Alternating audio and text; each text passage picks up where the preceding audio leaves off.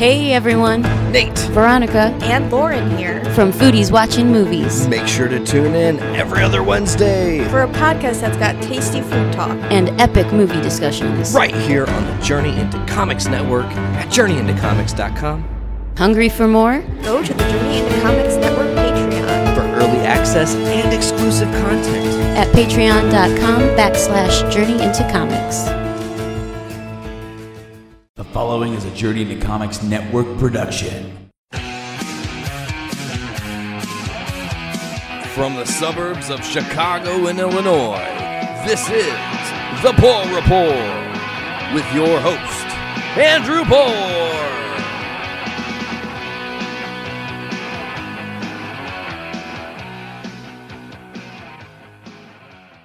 Good morning, ladies and gentlemen. Welcome to episode 28 of The Poor Report. I am your host, Andrew Poor, and I want to thank you for joining me here on this beautiful, beautiful day.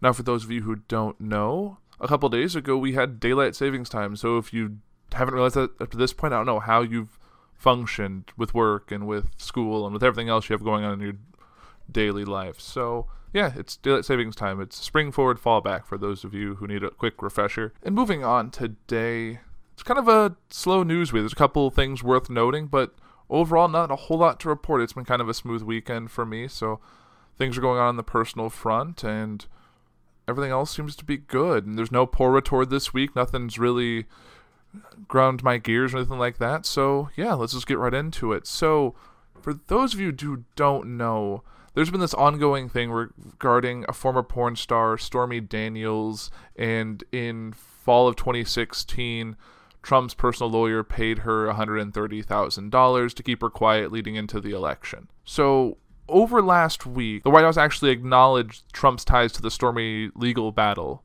over the alleged affair that they had.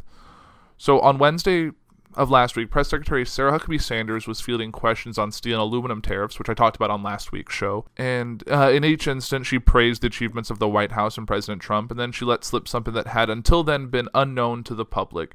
Trump had scored a legal victory over a former adult film actress who allegedly had an extramarital affair with the president a decade before he ran for office, according to Sanders. The case has already been won in arbitration, she told reporters when asked about the alleged affair. It was another defense of the president, but also turned out to be an acknowledgement that Trump had been kept updated on and actually involved in legal battle to prevent actress Stephanie Clifford from saying whatever it is she wants to say. Now, Stephanie Clifford is the actual name of the porn star Stormy Daniels.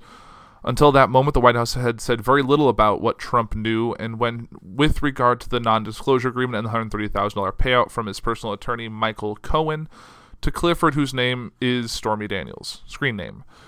Uh, the emergency order issued by an arbitration judge in California prevents Clifford from revealing any details about the non-disclosure agreement in the media or court filings. It also precludes her from encouraging anyone else to talk about the contract.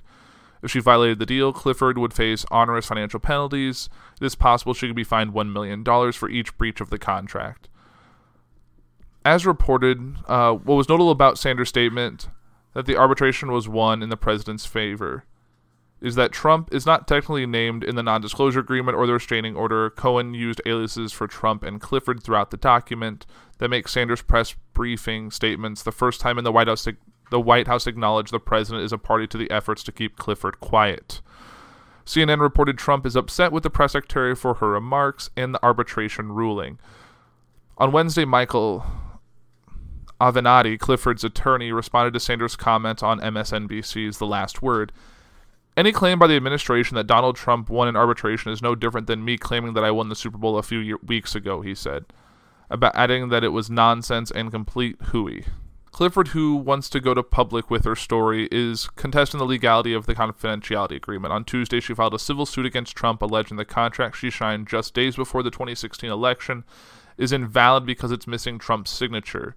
The suit alleges Trump purposely did not sign the agreement so he could later, if need be, publicly disavow any acknowledge of the hush agreement or the affair. Clifford also confirmed details about the supposed affair with Trump. She says she began an intimate relationship with him years before his political aspirations took shape, and more than a year into his marriage to now First Lady Melania Trump. She says that it began in the summer of 2006 in Lake Tahoe, and that it lasted well into 2007. The White House and Cohen, who drafted the agreement, have repeatedly denied the alleged sexual encounter, and the complete alleges, or and the complaint alleges Cohen used intimidation and coercive tactics to force Clifford into signing a false statement denying the extramarital affair with Trump. Avenatti told the New York Times earlier this week that he does not consider the emergency arbitration decision valid. Clifford intends to pursue the civil suit in open court. This should be decided publicly, he told the Times. Perhaps by publicly, Avenatti meant over the airwaves. On Wednesday afternoon, he tweeted a photo of himself, Clifford, and Anderson Cooper standing in front of what looks like a camera set. There's no message apart from the Twitter handles. Uh, Michael Avenatti, Stormy Daniels, Anderson Cooper, and 60 Minutes. So it looks like there may be a 60 Minutes interview coming featuring Stormy Daniels and Anderson Cooper. So, yeah, that's kind of the first bit of the pour for today.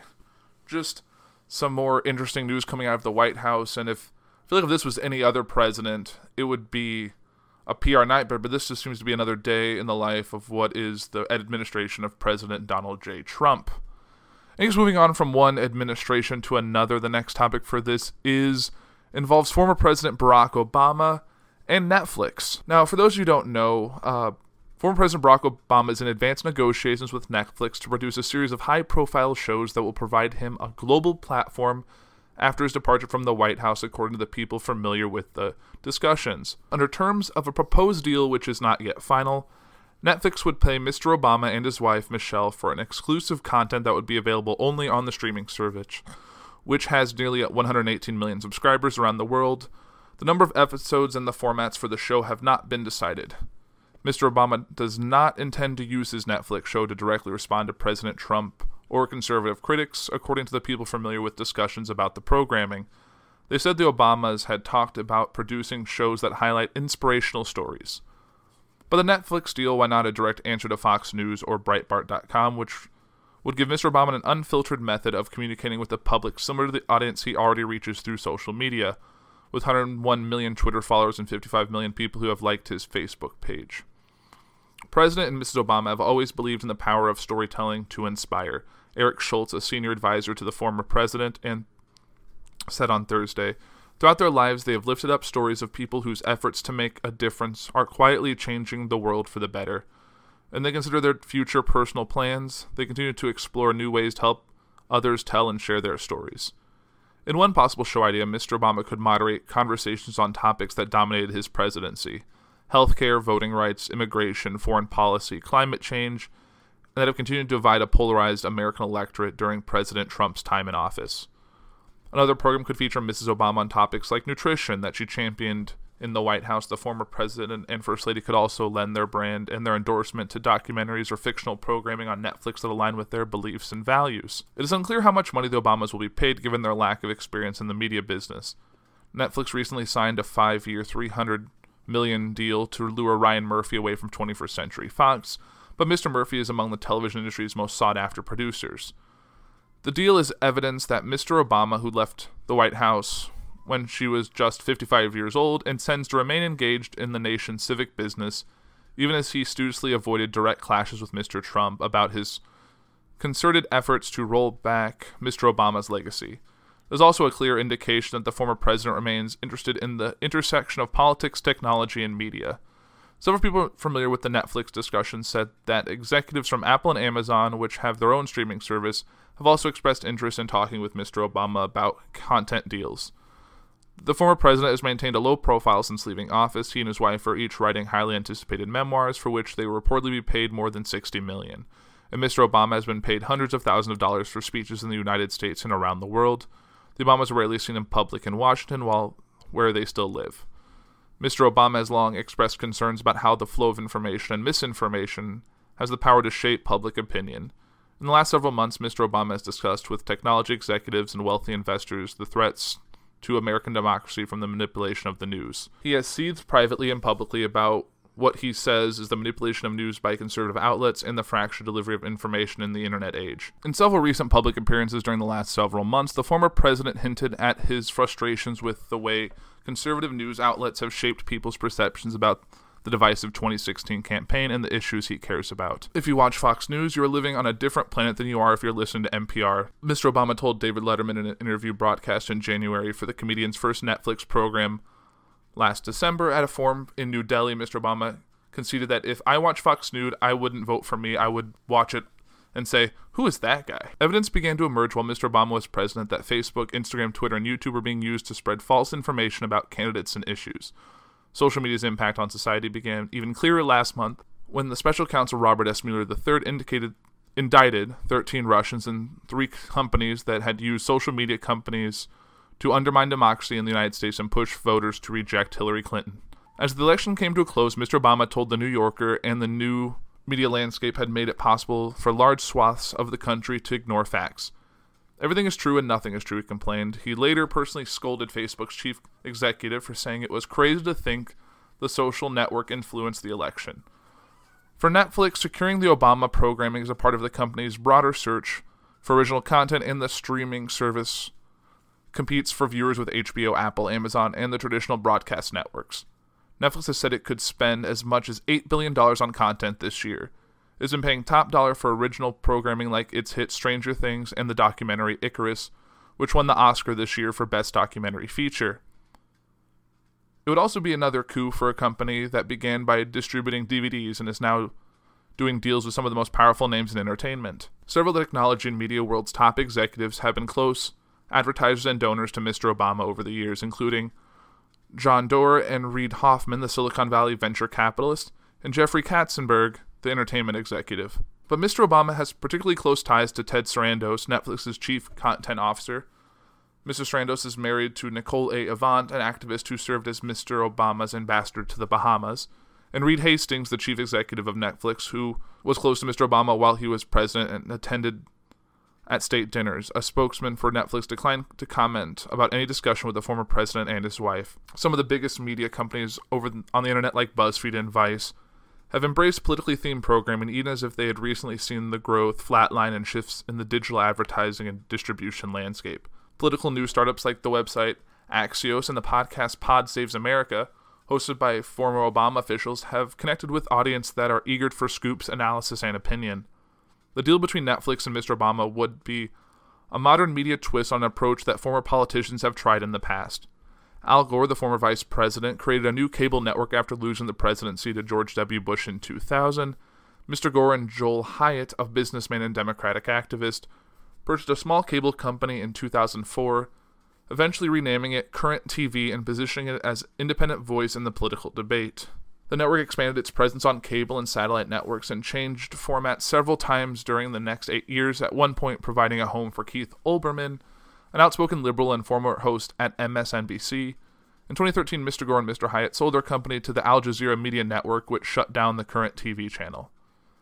Mr. Obama's approach is less of a direct challenge to the existing news establishment, but he's embracing the streaming service that have become a direct threat to the cable and network television infrastructure, especially among younger viewers. So, interesting news coming to Netflix in the not too distant future.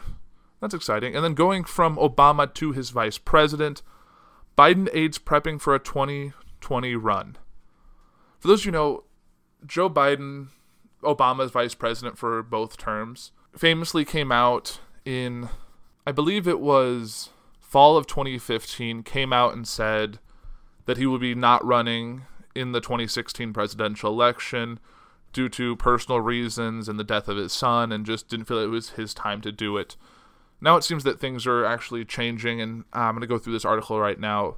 So, former President Joe Biden, former Vice President Joe Biden, is moving to close closer to a 2021 for president with close aides telling Politico that they are preparing for a number of scenarios ahead of possible campaign announcement.